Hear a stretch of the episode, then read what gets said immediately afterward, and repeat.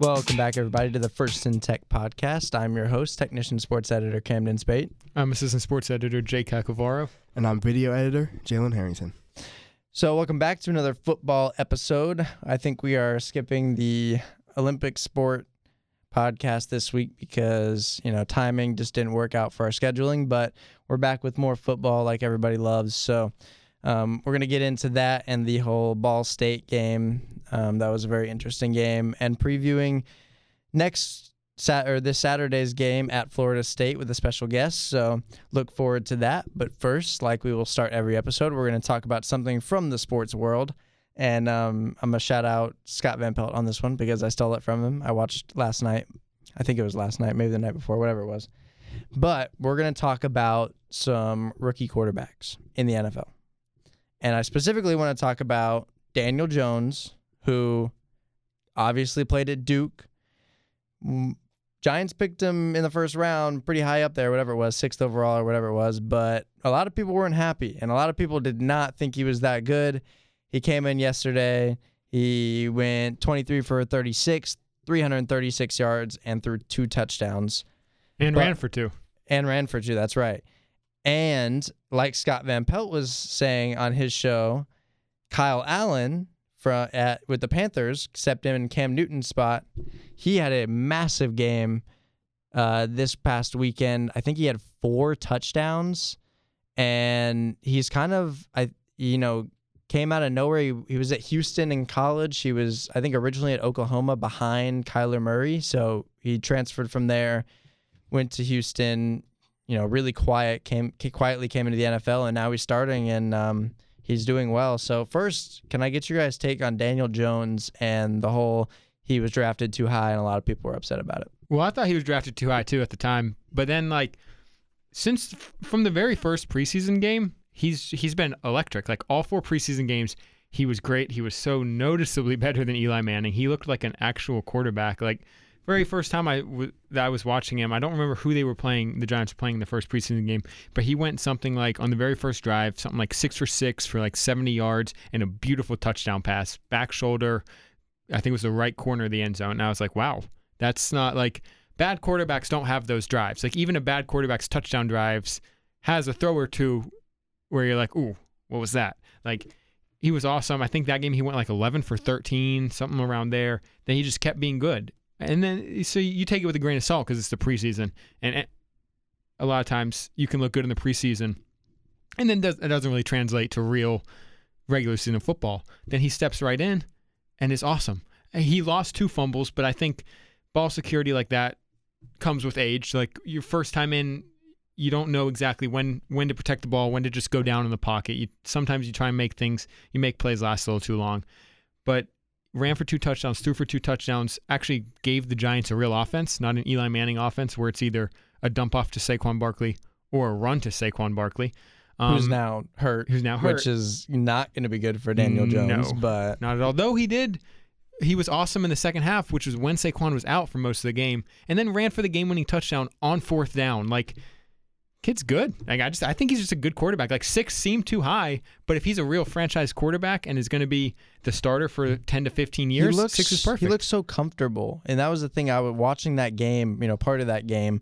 Obviously, it was a one point win over the Buccaneers, but he looked so comfortable. He looked very Manning esque in a way, just the way he stood in the pocket and was able to deliver the ball. But when he took off running, he was fast. I, I don't remember exactly when the when this play was, but I remember him rushing for a first down when they really needed it, and he took off. He looked like a dual threat quarterback. Jay, oh, yeah. do you have any hot take on well, dual threat hold, quarterback? I'll hold on, hold on one second. Daniel Jones more with dual threat than Matt McKay. I'm gonna say something to back up what Camden just said. Uh, NFL's next gen stats came out, and of all the quarterbacks uh, that ran the ball at all, Daniel Jones had two of the four fastest runs, clocked in. I think it was right about 20 miles per hour. He was. It was something like he was like 20.12 miles per hour on his fastest, and Lamar Jackson's fastest run was like 20.3 something. So wow. he was equivalent of Lamar Jackson running. But what were you going to say about how he's kind of like a white Matt McKay? Uh no, no, uh, no. I think Matt McKay wishes he was a black Daniel Jones. no, I'm not. I'm not sold on Daniel Jones. I think we also have to remember he led this amazing comeback against the Buccaneers, who suck. Um, I think, yeah, he looked decent. You know, he was all right. Um, That's all you got. He looked he, decent. He was all right. He he was all right. What great throw did he make? He actually made seven. He made seven No, I'm just kidding.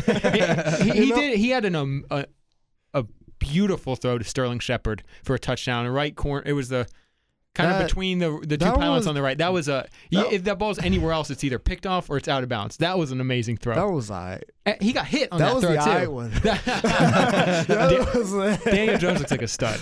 I think I think he's here to stay. I- he looks good. I disagree. I think Mitch Trubisky had a similar game last year where people were like, "Oh, Mitch is good. They've got their quarterback in the future."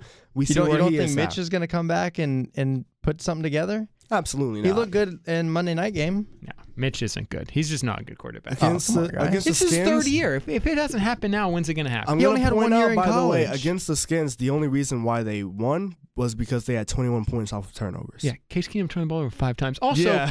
this is this doesn't have anything to do with Daniel Jones and Kyle Allen. So I'm sorry, but how about Case Keenum thinking on fourth and one that he was at the goal line and just had to stick the ball over the first down marker and that would automatically be first down? Sticks weird. it over and the ball just get gets punched out and it's a turnover. Like, Yeah. buddy, there, He- he you still have to finish the play when you're not at the goal line. I didn't understand the jump at the first place. He No. reached over, and I'm like, "You better hold on to that." Yeah. And then he didn't, and then they turned Yeah. it over. It's Case like he Keenum thought he was at the goal certainly line. not a dual threat quarterback. No, I, wow, that that I, I just started laughing at my TV screen. I couldn't believe I just saw that. No, no. What I will say is we've got a couple weeks where the Giants will be without Saquon. I'll see what he does then.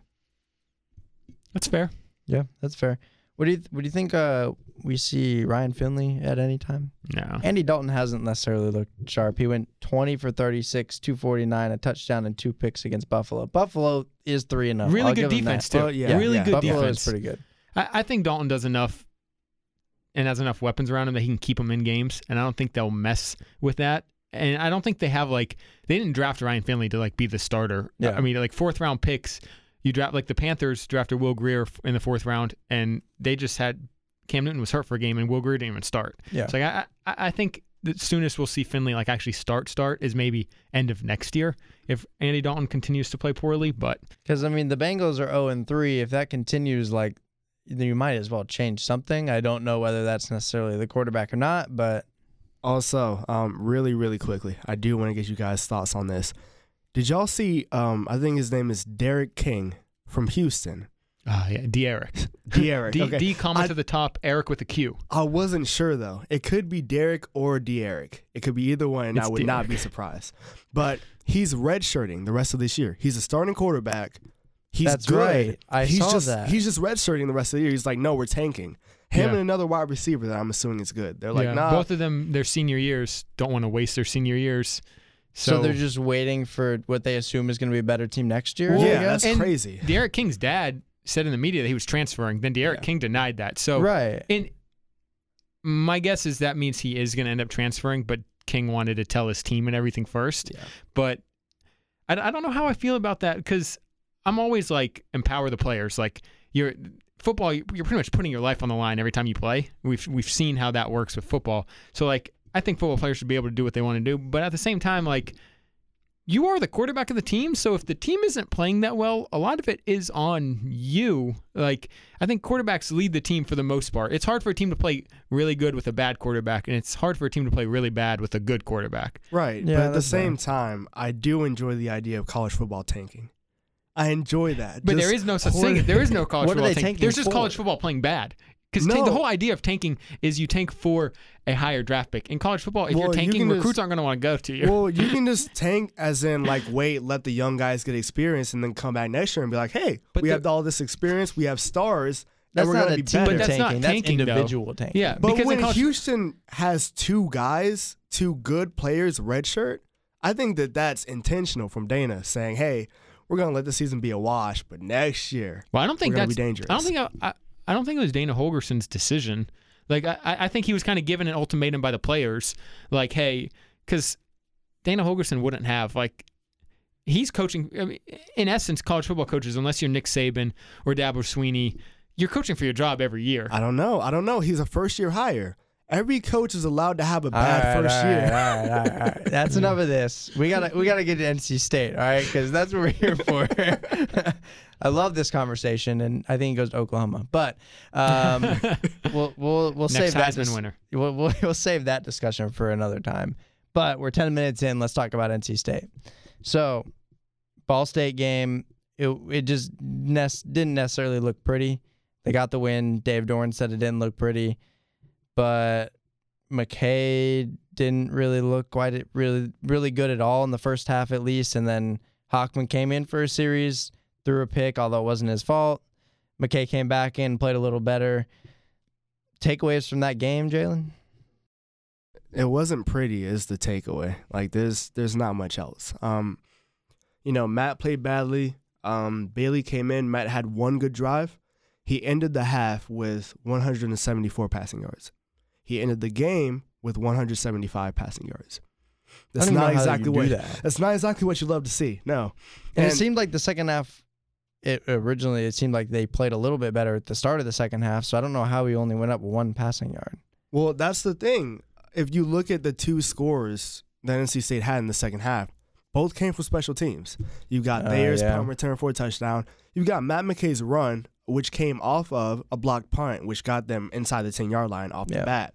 You know, this team is really struggling in the passing game. And rushing, you know, they're pretty decent, but passing is just ugly. Yeah, I mean, if if you look at their second half, like their second half drives, they go three and out, three and out, turnover on downs, punt, interception, touchdown, fumble, end the game. Yeah, that's not very good against a defense that was letting up over 35 points per game to bad teams. Yeah. That's that's just not that's not good. That that's the most simple way I can put that. And Zonovan Knight didn't play the second half. He was injured, hamstring injury. We don't know how serious that is. If you know, unless I'm wrong about that, because Doeren won't talk about injuries.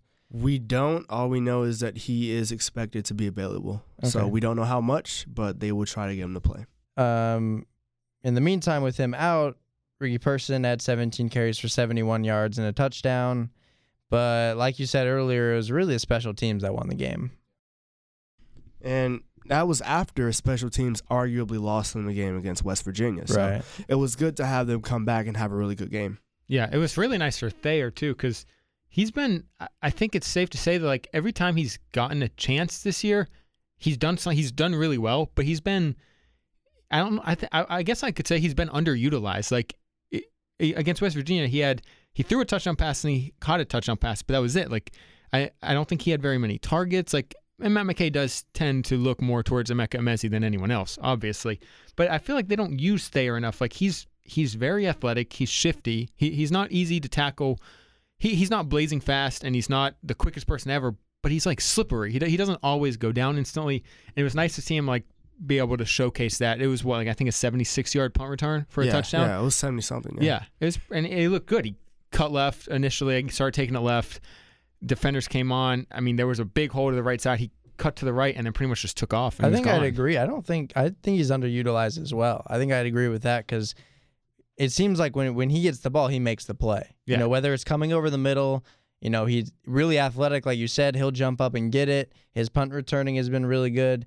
So I think there's other ways to get him the ball, and this NC State offense needs to get him and its playmakers the ball. But the let's talk about the defense. The defense really got killed by the pass. They were- was able to stop the run. You know, I don't remember exactly how many rushing yards, but it wasn't a lot. Yeah, it was 84. 84. But passing yards, 333 passing yards, and the Ball State quarterback threw 57 times. Yeah, and I'll say something about that is they they definitely like gross numbers wise they let up a lot of passing yards, but on 57 attempts that's less than six yards per attempt. That's really good, especially for a a bad. I I guess I, I would say below average NC State secondary. Holding a team and Ball State throws the ball pretty well. Holding them to less than six yards per attempt is pretty good, but you still don't like to see 333 passing yards allowed. Like that that's tough, especially when you play teams like that are going to throw the ball a lot. Like Wake Forest is going to throw the ball a lot. Like Ball State threw the ball a lot. Syracuse is going to throw the ball a lot. Like you got to be able to limit that. You got to be, or at least force more turnovers or something. But get off the field. Yeah, I mean, the secondary is really struggling with Nick McLeod still out. Um, he's been out since the first game of the year. And I was really surprised by Chris Ingram. You know, he had nine tackles, had an interception. He responded well in moments of need for NC State. But if I could look forward to Florida State really quickly, Tamorrion Terry absolutely lit up Chris Ingram last year for like 200 yards and three touchdowns. So, not the best, uh, you know, And it's matchup al- there. It's also not great. Usually, you want your team's leading tackle tacklers to be linebackers because that pretty much means it's either you're stopping the run or it's a short pass. It, it's a four-yard pass that the linebackers are closing in on.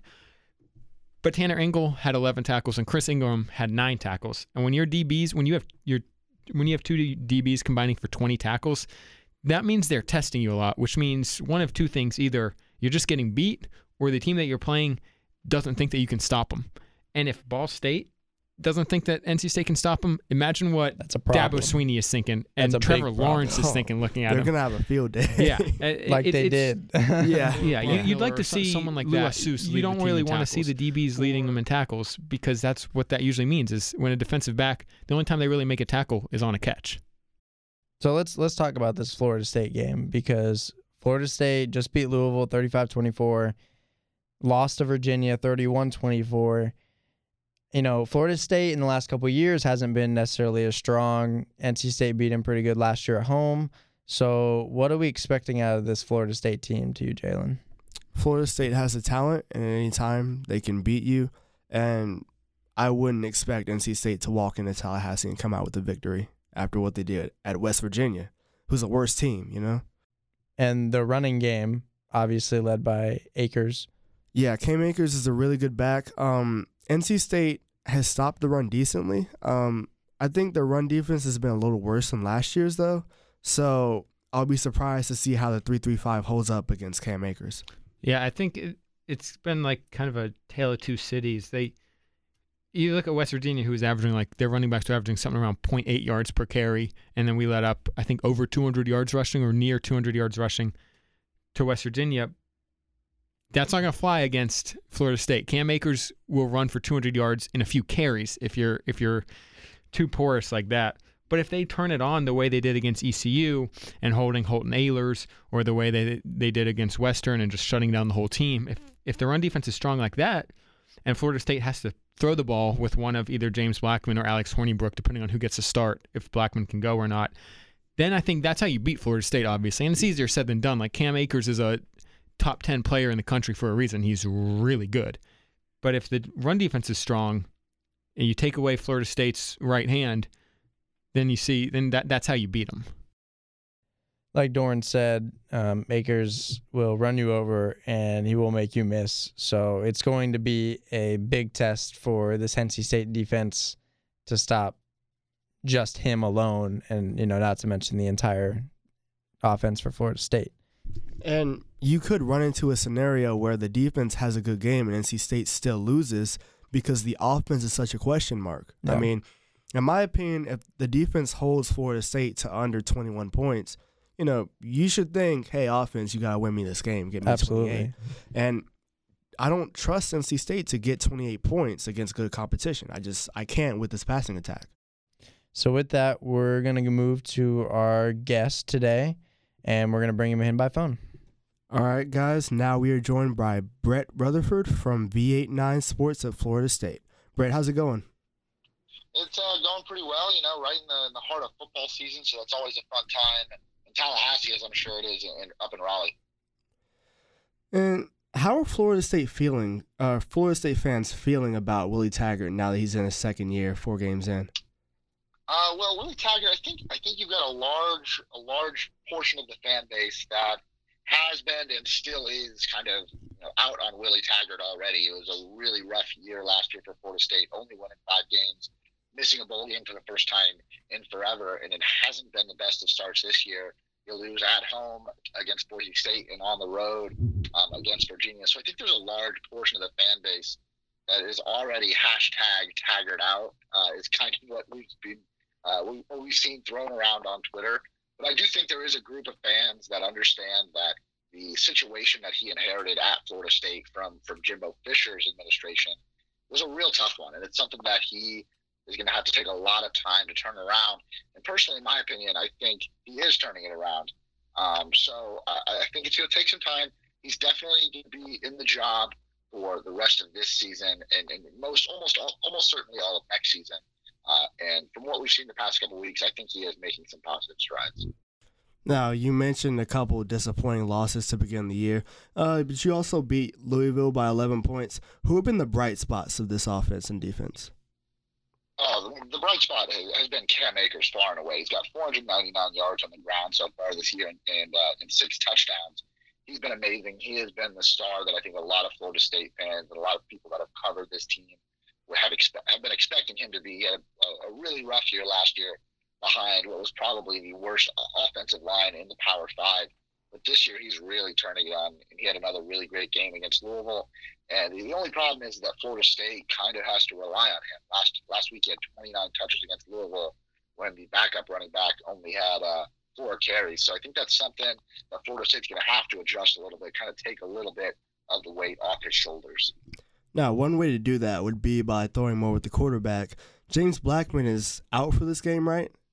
Uh, well, he, hasn't been officially ruled out by the team, but based on you know how that injury looked last week and and, what we've heard out of practice, it's going to be Alex Hornibrook um, under center this week.